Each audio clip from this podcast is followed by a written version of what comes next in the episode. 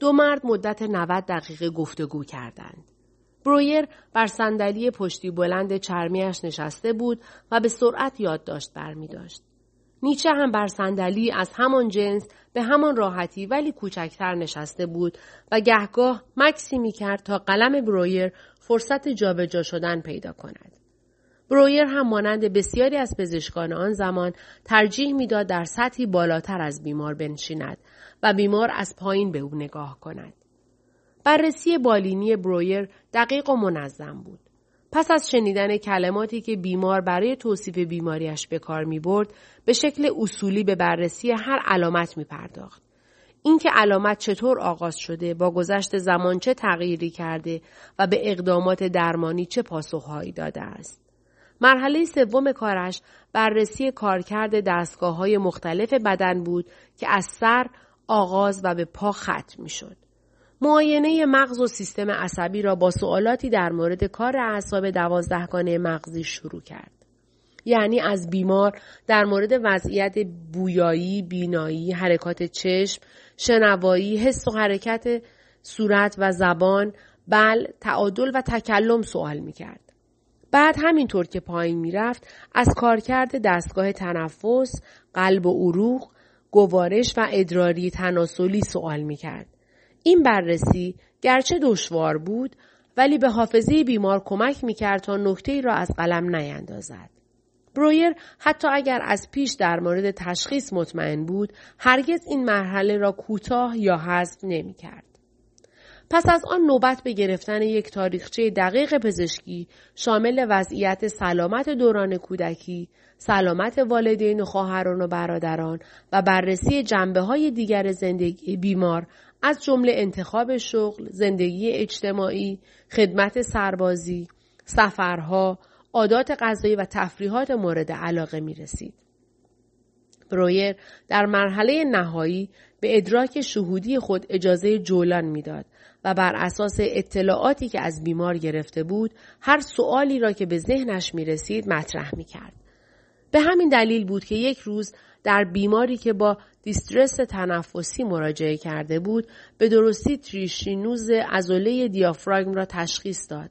زیرا از بیمار سوالات دقیقی در مورد نحوه پخت گوشت خوک دودی کرده بود. نیچه در طول این مراحل عمیقا همکاری کرد. در واقع با شنیدن هر سوال برویر با قدردانی سرتکان می‌داد. البته این واکنش برای برویر تازگی نداشت. تا کنون بیماری را ندیده بود که از بررسی ریزبینانه زندگیش در نهان لذت نبرده باشد. هرچه این بزرگ نمایی بیشتر بود، لذت بیمار هم بیشتر می‌شد. برویر معتقد بود لذت مورد مشاهده بودن چنان عمیق است که شاید رنج حقیقی از کهنسالی، داغ دیدگی و یا داشتن عمر بیشتر نسبت به کسانی که دوستشان داریم حراس از ادامه دادن به زندگی است که در آن دیگر کسی قادر به مشاهده ما نباشد. ولی برویر از پیچیدگی بیماری نیچه و نیز از دقت مشاهدات خود بیمار شگفت زده شده بود. نوشته های برویر صفحه به صفحه پیش می رفت. دستش از یادداشت علائم وحشتآور بیماری به درد آمده بود. سردردهای مهیب و فلج کننده، دریازدگی در خشکی که عبارت بود از سرگیجه، عدم تعادل، تهوع، استفراغ، بی اشتهایی و بیزاری از غذا، تب و تعریقهای شدید شبانه که دو تا سه بار در طول شب به تعویز لباس خواب می انجامید. حملات ناگهانی خستگی با چنان شدتی که گاه به فلج عمومی عضلات شبیه می‌شد.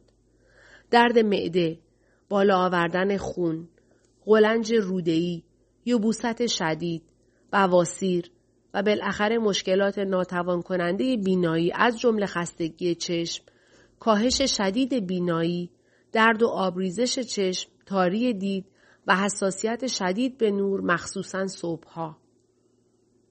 سوالات برویر چند علامت دیگر را که نیچه فراموش کرده بود یا تمایل نداشت به آنها اشاره کند روشن کرد.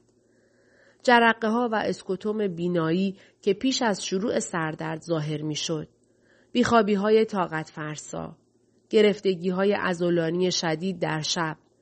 احساس تنش دائمی و تغییرات سریع و بیدلیل خلق. تغییرات خلقی این عبارتی بود که برویر منتظرش بود. همانطور که برای فروید توضیح داده بود همیشه برای رسوخ به وضع روانی بیمار به دنبال چنین روزنه هایی می گشت. این تغییرات خلقی ممکن است او را به ناامیدی و تمایل به خودکشی نیچه راهنمایی کند.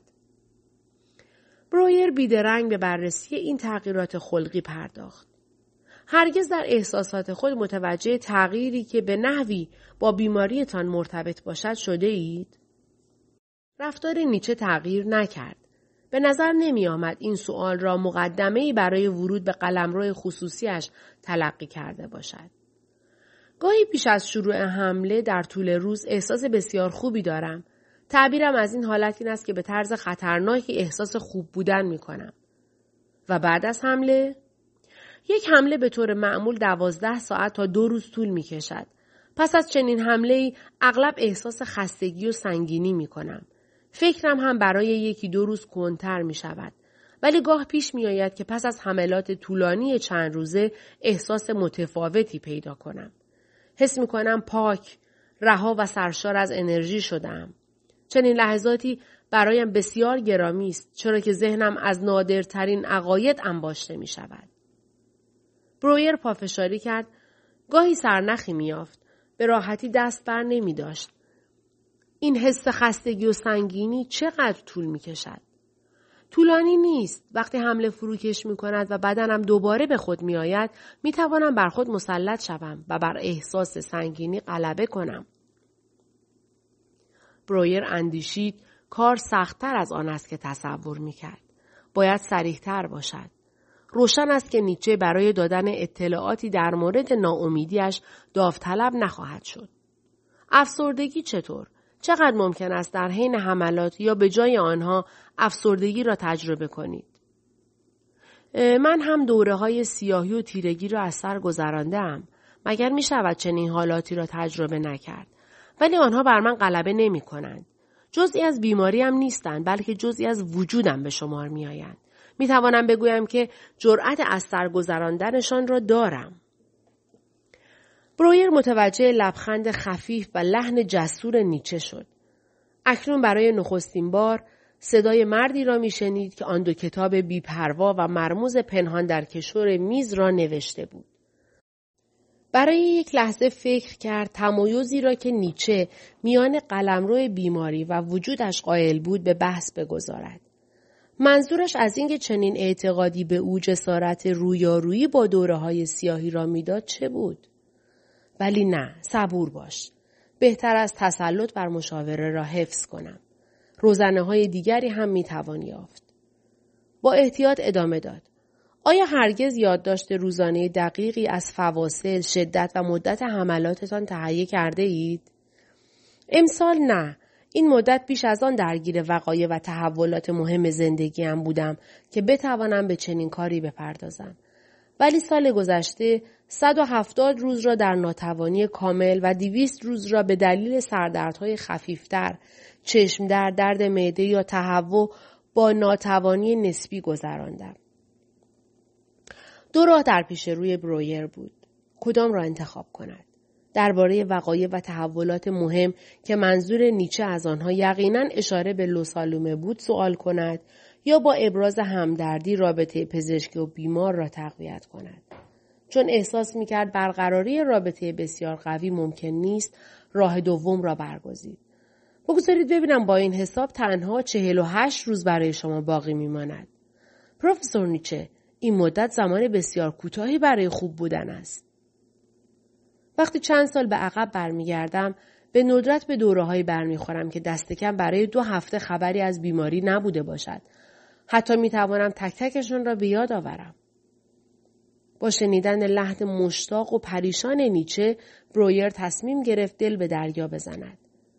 این دریچه ای بود که مستقیما به ناامیدی بیمار گشوده می‌شد. قلمش را زمین گذاشت و با دلگرم کننده ترین و علاقه ترین لحن حرفه‌ای خود اظهار نظر کرد. در چنین موقعیتی که بیشتر روزهای انسان با عذاب توأم باشد و تنها چند روز در سال احساس سلامت کند زندگی سرشار از رنج است و بستر مناسبی برای ناامیدی از زندگی پدید می آید. نیچه جا خورد. برای نخستین بار جواب حاضر و آماده در ذهن نداشت. سرش به این سو آن سو رفت. درست مثل اینکه به دنبال راهی برای تسلای خیش باشد. ولی سخنانش چیز دیگری می گفت. دکتر برویر بیشک برای برخی افراد و یا بر اساس تجربه شما برای اکثر مردم همینطور است. ولی چنین چیزی در مورد من صادق نیست. ناامیدی؟ نه. شاید زمانی این حرف حقیقت داشت. ولی در حال حاضر نه. بیماری من متعلق به قلمرو جسم من است ولی همه من نیست. جسم و بیماری جزئی از من هستند ولی همه من نیستند. هر دو اجزایی از وجود هستند که باید به روش فیزیکی یا متافیزیکی بر آنها پیروز شد. باید بگویم که مقصود من از زندگی چیزی کاملا متفاوت است. نیچه در حالی که با انگشت به شکمش می‌زد ادامه داد. پروتوپلاسم بیچاره من چرایی در زندگی دارم. بنابراین با هر چگونه ای خواهم ساخت. تنها ده سال دیگر پیش رو دارم. فرصتی برای انجام یک مأموریت. به شقیقش اشاره کرد و گفت ذهن من آبستن است. آبستن کتاب هایی که در آن نسج گرفته. باری که تنها من قادر به حمل آنم. گاهی سردردهایم را درد زایش مغزی می انگارم. واضح بود که نیچه به هیچ وجه قصد گفتگو درباره ناامیدی و یا حتی اعتراف به آن را ندارد و برویر می‌دانست که هر اقدامی برای به دام انداختن او بیفایده است. ناگهان به یاد احساسی افتاد که هنگام مات شدن در برابر پدرش که بهترین شطرنج باز جامعه یهودیان اتریش بود پیدا می کرد. ولی از کجا معلوم که دلیلی برای اعتراف وجود داشته باشد؟ شاید دوشیزه لوسالومه اشتباه کرده بود. نیچه طوری صحبت می کرد که انگار روحش بر این بیماری مهیب غلبه کرده است. برویر برای بررسی خطر خودکشی آزمونی بدون احتمال خطا داشت. آیا بیمار برنامه برای آینده دارد؟ نیچه از این آزمون هم سرافراز بیرون آمده بود. او قصد خودکشی نداشت. از مأموریتی ده ساله صحبت کرده بود و کتابهایی که باید از ذهنش استخراج می کرد. با وجود همه اینها برویر با چشم خود نامه های تهدید به خودکشی نیچه را دیده بود. آیا پنهانکاری می کرد؟ یا چون دیگر مصمم به خودکشی بود احساس ناامیدی نمی کرد؟ برویر قبلا با چنین بیمارانی برخورد کرده بود. بسیار خطرناک بودند. به نظر می رسید که بهبود یافتند به عبارتی می‌شد گفت که واقعا بهبود یافتند. افسردگیشان تخفیف میافت و بار دیگر قادر به لبخند زدن، خوردن و خوابیدن می شدند. ولی بهبود آنها به این معنا بود که راه گریز از ناامیدی را در فرار به سوی مرگ یافتند. آیا نقشه نیچه این بود؟ آیا مصمم به کشتن خود بود؟ نه. برویر به یاد آنچه فروید گفته بود افتاد. اگر نیچه قصد خودکشی داشت دیگر چرا نزد او آمده بود؟ چرا مشکلات سفر را بر خود هموار کرده و از راپولا تا پازل و از آنجا تا وین آمده بود تا طبیبی دیگر را ملاقات کند؟ گرچه برویر از به دست نیاوردن اطلاعات لازم به تنگ آمده بود ولی این ناشی از عدم همکاری بیمار نبود. نیچه به هر سوال پزشکی به طور کامل و حتی بیش از حد کامل پاسخ داده بود. بسیاری از مبتلایان به سردرد حساسیت به رژیم غذایی و آب و هوا را ذکر می کردند. بنابراین تعجبی نداشت که این موضوع در مورد نیچه هم صدق کند. آنچه برویر را شگفت زده می کرد جزئیات بسیار دقیقی بود که در گزارش بیمار به چشم می خورد. نیچه 20 دقیقه تمام و بدون لحظه ای مکس تنها درباره واکنش به وضعیت جوی سخن گفته بود. به گفته او بدنش مانند هواسنجی به کوچکترین تغییر فشار جو، دما یا ارتفاع شدیداً واکنش نشان می‌داد. آسمان خاکستری افسرده اش می کرد. ابرهای سربی و بارش باران در او سستی و رخوت پدید می آورد. آب و هوای خشک به او نیرو می بخشید. زمستان همچون یک قفل ذهنی عمل می کرد و آفتاب عامل گشایش دوباره این قفل بود. سالهای زیادی از عمر را صرف یافتن آب و هوای مناسب کرده بود. تابستانها قابل تحملتر بودند. فلات آفتابی، بی ابر و بی باد انگادین برایش مناسب بود. و چهار ماه از سال را در مسافرخانه کوچک در دهکده اسلیز مارینا در سوئیس میگذراند. ولی زمستانها نفرین شده بود. یک خاطری خوب از زمستان نداشت. در طول ماههای سرد به جنوب ایتالیا سفر می کرد و در جستجوی آب و هوایی سازگار با مزاجش از شهری به شهر دیگر می رفت. نیچه گفته بود که باد وین و تیرگی مرتوبش برای او سم است. دستگاه عصبیش در آرزوی آفتاب، خشکی و هوای ساکن بود. وقتی برویر درباره رژیم غذایی سوال کرد، نیچه سخنرانی طولانی دیگری در مورد ارتباط غذا با مشکلات معدی و حملات سردردش آغاز کرد. چه دقت فوق‌العاده‌ای! برویر تا کنون چنین بیماری که هر سوال را اینقدر مفصل پاسخ دهد نداشت. این موضوع چه معنایی می توانست داشته باشد؟ نکند نیچه یک خود بیمارنگار وسواسی بود؟ برویر خود بیمارنگاران پرگو و ترحمانگیز زیادی دیده بود که از توصیف امعا و احشای خود لذت می بردند. ولی چنین بیمارانی بسیار تنگ نظرانه به جهان می نگرند و گفتگو با آنها بسیار کسل کننده است. جز بدن خود به چیز دیگری فکر نمی کنند و به چیزی جز آنچه به سلامتشان مربوط است علاقه ای ندارند. نه، نیچه نمی توانست یکی از آنها باشد. طیف علایقش وسیع بود و شخصیتی بسیار متعهد داشت. دوشیز سالومه نیز به طور قطع همین خصلتها را در او دیده بود و هنوز هم می‌دید. هرچند پلره از نظر احساسی بیشتر باب طبعش بود. وانگهی برویر از همان ابتدای مصاحبه دریافته بود که نیچه علایمش را برای برانگیختن دلسوزی دیگران و یا حمایت شدن به وسیله آنها توصیف نمی کند. پس چنین توصیف دقیقی از کارکردهای جسمانی چه معنایی می توانست داشته باشد؟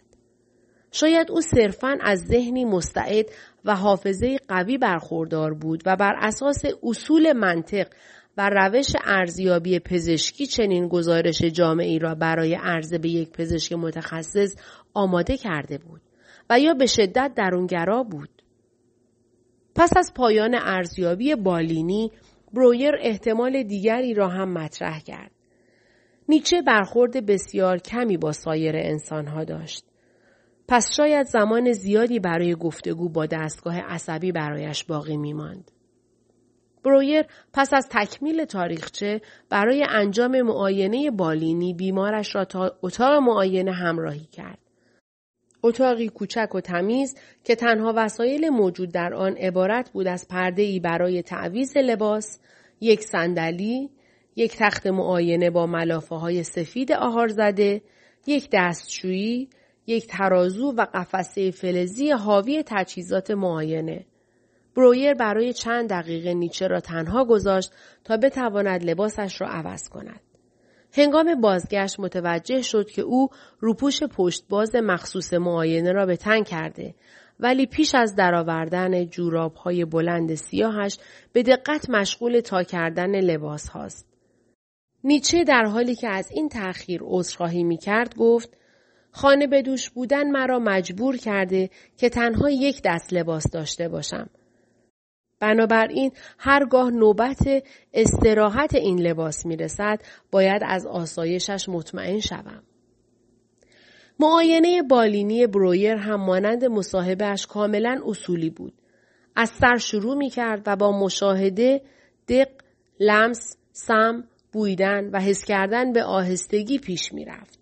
با وجود حجم زیاد علائم برویر جز جای زخم بزرگی در جناق سینه که حاصل یک حادثه اسب سواری در دوران سربازی بود زخم مورب کوچکی حاصل از دوئل بر پل بینی و رنگ پریدگی لبها ملتهمه و شیارهای کف دست که نشانه کمخونی بود یافته بالینی دیگری نداشت. علت کمخونی چه بود؟ شاید سوء تغذیه نیچه گفته بود گاه هفته ها لب به گوشت نمی‌زند. ولی بعد برویر به یاد آورد که بیمار به بالا آوردن خون هم اشاره کرده بود. پس شاید به دلیل خون ریزی معده کم خون شده است. برای شمارش گلبول های قرمز یک نمونه خون تهیه کرد و در حین معاینه مقعدی نیز نمونه مدفوع گرفت تا وجود خون مخفی را در آن بررسی کند. اما با شکایات بینایی نیچه چه کند؟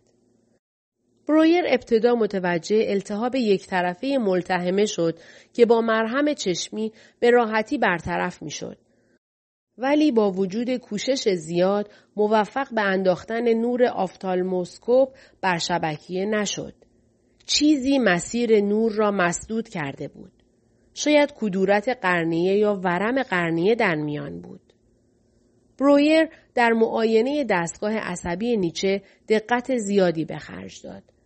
نه فقط به دلیل ماهیت سردردها بلکه به این دلیل که پدر نیچه وقتی که او تنها چهار سال داشت به دلیل نرم شدگی مغز اصطلاحی کلی که برای اختلالات زیادی از جمله سکته مغزی، تومور و بعضی انواع زوال موروسی مغز به کار می رود فوت کرده بود. ولی پس از معاینه همه جانبه مغز و اعصاب از جمله تعادل، هماهنگی عضلات، حس لمس سطحی و عمقی، قدرت ازولانی، شنوایی، بویایی و بل یافته مبنی بر بیماری ساختاری دستگاه عصبی نداشت. نیچه در حال لباس پوشیدن بود که برویر به دفترش برگشت و نتایج معاینه را ثبت کرد. وقتی چند دقیقه بعد نیچه با راهنمایی خانم بکر وارد دفتر شد، برویر در دل تصدیق کرد که با وجود اتمام وقت موفق به استخراج کوچکترین نشانی از افسردگی یا خودکشی نشده است. بنابراین روش دیگری در پیش گرفت. تدبیری که به ندرت شکست می‌خورد. پروفسور نیچه خواهش می‌کنم یک روز عادی از زندگیتان را با تمام جزئیات برایم شرح دهید. شما برنده شدید دکتر برویر. این سختترین سوالی است که تاکنون مطرح کرده اید. من دائم در حرکتم. محیط اطراف من ثبات است. حملات بیماری زندگیم را تعیین می کند. یک روز کاملا عادی، روزی در فاصله میان حملات چند هفته اخیر را انتخاب کنید. خب من صبح زود بیدار می شوم. البته اگر اصلا خوابیده باشم. برویر دلگرم شد. بالاخره روزنه یافته بود. عطر می خواهم که صحبتتان را قطع می کنم پروفسور نیچه. فرمودید اگر خوابیده باشید؟ وضعیت خواب من بسیار ناگوار است. گرفتگی ازولانی، درد معده، تنشی که همه اعضای بدنم را می‌گیرد، افکار خطرناک شبانه همه و همه هنگام خواب سراغم میآید. گاه تمام شب در بستر بیدارم و گاه به کمک دارو دو سه ساعت میخوابم. برویر به سرعت پرسید چه داروهایی و به چه مقدار؟ با وجود اینکه اطلاع در مورد داروهایی که نیچه سرخود مصرف می کرد ضروری بود ولی بیدرنگ متوجه شد که سوال خوبی را انتخاب نکرده. بهتر بود در واقع خیلی بهتر بود که در مورد افکار تیروتار شبانه می‌پرسید. هر شب تقریبا یک گرم کلورار هیدرات مصرف می کنم اگر بدنم نیاز زیادی به خواب داشته باشد مورفین یا ورونال هم به آن اضافه می کنم. ولی در این صورت تمام روز بعد رو گیج و کرخت خواهم بود. گاهی هم هشیش استفاده می کنم که آن هم باعث کندی تفکر در روز بعد می شود. من کلورال را ترجیح می دهم. آیا توصیف روزی را که چنین طلوع بدی داشته ادامه دهم؟ بله خواهش می کنم. صبحانه را در اتاقم صرف می کنم. آیا این جزئیات هم لازم است؟ بله، کاملا. همه چیز را بگویید. صبحانه هم ساده است. مسافرخانه چی کمی آب جوش برایم می آورد. همین. گهگاه اگر حالم خیلی خوب باشد چای کمرنگ و نان خشک سفارش می دهم. سپس با آب سرد حمام می کنم. این برای شروع کار ضروری است. باقی روز به کار، نوشتن، تفکر و اگر وضعیت جشمانم اجازه دهد کمی مطالعه، میگذرد. اگر حال مساعدی داشته باشم ساعتها پیاده روی می کنم. در حال قدم زدن سر دستی یادداشتهایی برمیدارم که اغلب بهترین بخش کارم است. وقتی راه می‌روم لطیفترین افکار به سراغم میآید. برویر میان صحبت پرید. بله منم همینطور. و با عجله اضافه کرد بعد از چهار پنج مایل پیاده روی متوجه می شوم که پیچیده ترین مسائل را حل کردم. نیچه مکسی کرد. واضح بود که رشته کلام را از دست داده است. ابتدا خواست نسبت به اظهار نظر شخصی برویر واکنشی نشان دهد اما به لکنت افتاد. بالاخره از آن چشم پوشید و به صحبت ادامه داد. همیشه میز ثابتی را برای صرف نهار در هتل انتخاب می کنم. درباره غذا هم که قبلا توضیح دادم. بدون ادویه، کاملا پخته و بدون الکل و قهوه.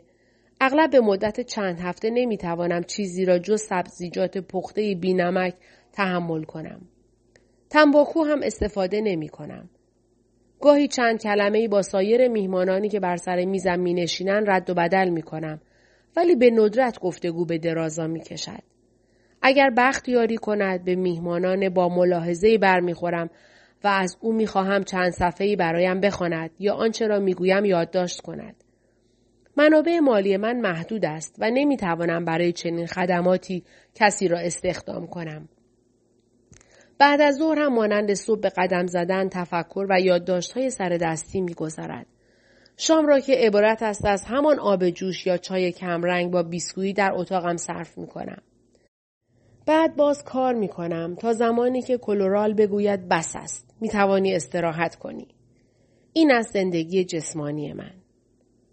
شما فقط از هتل صحبت می کنید. نمی خواهید از خانه تان چیزی بگویید؟ خانه من چمدان من است. من لاک پشتیم که خانه را بر پشتم حمل می کنم. آن را کنار اتاق هتلم می‌گذارم و هرگاه هوا آزاردهنده شود آن را بر می دارم و به آسمانهای بلندتر و خشکتر نقل مکان می کنم. برویر می‌خواست صحبت را به افکار خطرناک شبانه نیچه بازگرداند. ولی حالا مسیر امیدبخشتری برای سوالش یافته بود. راهی که مستقیما به دوشیز سالومه منتهی می‌شد. پروفسور نیچه به نظر من ارتباط با دیگران زمان بسیار کوتاهی از زندگی روزمره شما را شامل می شود. مرا می بخشید. می دانم که اینها سوالات معمول پزشکی نیست. ولی من به تمامیت موجود زنده باور دارم و معتقدم احساس سلامت جسمانی از سلامت روانی و اجتماعی قابل تفکیک نیست. نیچه سرخ شد. شانه لاک پشتی شکلش را بیرون آورد. مدتی در سکوت و با حالتی بلا تکلیف و عصبی به مرتب کردن سیبیل سنگینش پرداخت. بعد مثل اینکه تصمیم خود را گرفته باشد راست نشست. صدایش را صاف کرد و با لحنی محکم گفت شما نخستین پزشکی نیستید که به چنین نتیجه ای رسیدید. تصور می کنم منظور شما اشاره به روابط جنسی است.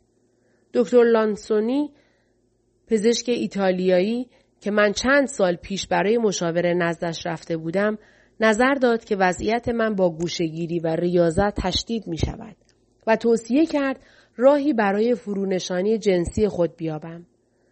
من توصیهش را پذیرفتم و با زن روستایی جوانی در دهکده‌ای نزدیک راپالو آشنا شدم. ولی در پایان هفته سوم از سردرد در حال احتضار بودم. کافی بود این درمان ایتالیایی کمی بیشتر ادامه یابد تا بیمار در جا تلف شود. چرا این توصیه تا این حد مزر بود؟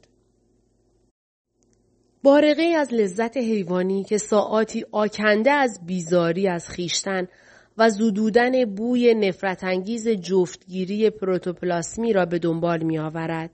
از نظر من نمی تواند راه دستیابی به چه اصطلاحی به کار بردید؟ تمامیت موجود زنده باشد. برویر بیدرنگ موافقت کرد. قبول دارم. ولی نمی‌توان انکار کرد که هر یک از ما در بافتی اجتماعی زندگی می کنیم. بافتی که در طول تاریخ بقای ما را تسهیل کرده و لذت ذاتی موجود در ارتباط انسانی را فراهم آورده است. نیچه در حالی که سر تکان می‌داد گفت شاید چنین لذتی برای همه فراهم نمی شود. سه بار برای دستیابی به آن تلاش کردم. می‌خواستم پلی میان خود و دیگران بزنم. ولی هر سه بار به من خیانت شد. سرانجام برویر به سختی می توانست بر هیجانش غلبه کند. مسلما یکی از خائنان لوسالومه بود. دیگری هم شاید پلره ولی نفر سوم که بود. سرانجام نیچه دریچه را گشود. بیشک راه برای بحث درباره خیانت و ناامیدی حاصل از آن هموار شده بود. برویر تمام همدردی را که در خود سراغ داشت در لحنش به کار گرفت. سه بار تلاش، سه خیانت هولناک و از آن به بعد فرو رفتن در انزوای دردناک. شما رنج فراوانی برده اید. شاید تحمل چنین رنجی علت بیماری شما بوده باشد. آیا ممکن است به من اعتماد کرده جزئیات این خیانت ها را برایم بازگو کنید؟ نیچه دوباره سرتکان داد. به نظر می رسید به درون عقب نشینی کرده است. دکتر برویر، من به دلیل اعتماد به شما تا این حد از خود سخن گفتم. امروز رازهایی را برای شما فاش کردم که تا کنون به کسی نگفته بودم. ولی شما هم به من اعتماد کنید و باور کنید بیماری من پیش از این شکست های شخصی آغاز شده بود. تاریخچه خانوادگیم را به خاطر آورید. پدرم از یک بیماری مغزی شاید از نوع ارسیش فوت کرد. به یاد بیاورید که سردردها و مشکلات من بسیار پیش از این خیانتها و از دوران مدرسه شروع شده بود. ضمنا بیماری من در دوستی های کوتاه مدتی که از آنها لذت فراوان برده ام هیچ بهبودی نداشته است. نه، اینطور نیست که کمتر از معمول اعتماد کرده باشم. در واقع اشتباه من اعتماد بیش از اندازه است. من آمادگی ندارم و نمی‌توانم از عهده اعتمادی دوباره برایم. برویر مبهوت شده بود. چطور در محاسباتش تا این اندازه اشتباه کرده بود؟ تنها یک لحظه قبل به نظر می آمد که نیچه مشتاق است همه چیز را با او در میان گذارد و حال او را اینگونه پس می‌زد. چه اتفاقی افتاده بود؟ سعی کرد ترتیب وقایع را به خاطر آورد. نیچه گفته بود زمانی که می‌خواسته بین خود و دیگری پلی بزند با خیانت مواجه شده است. بعد برویر برای همدردی با او تلاش کرده بود و بعد بله پل ارتباط سرنخ باید در این کلمه باشد. کتاب های نیچه. مطمئن بود در آنها عبارت واضحی درباره یک پل ارتباطی دیده بود. شاید کلید جلب اعتماد نیچه در آن کتاب ها باشد. برویر به طور مبهم عباراتی نیز در زمینه اهمیت خودشناسی روانی به خاطر آورد. بنابراین باید کتابها را پیش از ملاقات بعدی با دقت بیشتری بخواند. شاید می توانست با کلام خود نیچه بر او اثر بگذارد. ولی حقیقتا از بحث و جدلهای موجود در کتاب نیچه چه استفاده ای می توانست بکند؟ چطور می توانست توجیه کند که آنها را در اختیار دارد؟ هیچ یک از کتاب فروشی موجود در وین که او راجع به کتاب ها ازشان سوال کرده بود حتی نام نویسنده را هم نشنیده بودند. برویر از دورویی متنفر بود و برای یک لحظه به نظرش رسید که همه چیز را به نیچه بگوید. از ملاقات لوسالومه گرفته تا اطلاعش از ناامیدی نیچه، قولی که به دوشیزه لوسالومه داده بود و دو کتابی که به او هدیه شده بود. نه، این کار نتیجه جز شکست نداشت. قطعا نیچه احساس می‌کرد به بازی گرفته شده و به او خیانت کردند.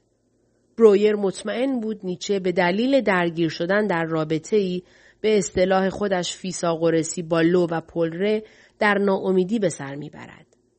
اگر از ملاقات لوسالومه با او بویی ببرد، او و لوسالومه را هم در دو یک مثلث دیگر قرار می‌داد. نه. برویر متقاعد شده بود که صداقت و سراحت که راه حل عادیش در موقعیت های دشوار زندگی بود در این مورد وضع را بدتر می کند. باید برای دستیابی مشروع به کتاب ها راهی میافت. دیگر دیر شده بود. روز خاکستری مرتوب رو به تیرگی می رفت. نیچه در سکوت و با ناراحتی مرتب جابجا می شد. برویر خسته بود. شکار از دستانش گریخته و سوال کم آورده بود. پس تصمیم گرفت. پروفسور نیچه تصور نمی کنم امروز بتوانیم بیش از این پیش برویم. من برای مطالعه گزارشات پزشکی قبلی و نیز انجام آزمایش روی نمونه ها نیاز به فرصت دارم. نیچه آرام آهی کشید. برویر فکر کرد آیا از درمان ناامید شده؟ آیا انتظار ملاقات طولانی تری دارد؟ ولی از آنجا که دیگر به قضاوت خود درباره واکنش های نیچه اعتمادی نداشت، پیشنهاد مشاوره دیگری را در همان هفته مطرح کرد. جمعه بعد از ظهر همین ساعت. برای شما مناسب است؟ بله البته من کاملا در خدمت شما هستم دکتر برویر. دلیل دیگری برای ماندن در وین ندارم. برویر به نشانه پایان مشاوره از جا برخاست. ولی نیچه تعملی کرد و ناگهان دوباره بر صندلی جای گرفت. دکتر برویر، می‌دانم بیش از حد وقت شما را گرفتم. برای تلاش های شما ارزش فراوان قائلم. ولی تقاضا می کنم یک لحظه دیگر به من فرصت دهید. اجازه دهید من هم به نوبه خود سه سوالم را از شما بپرسم.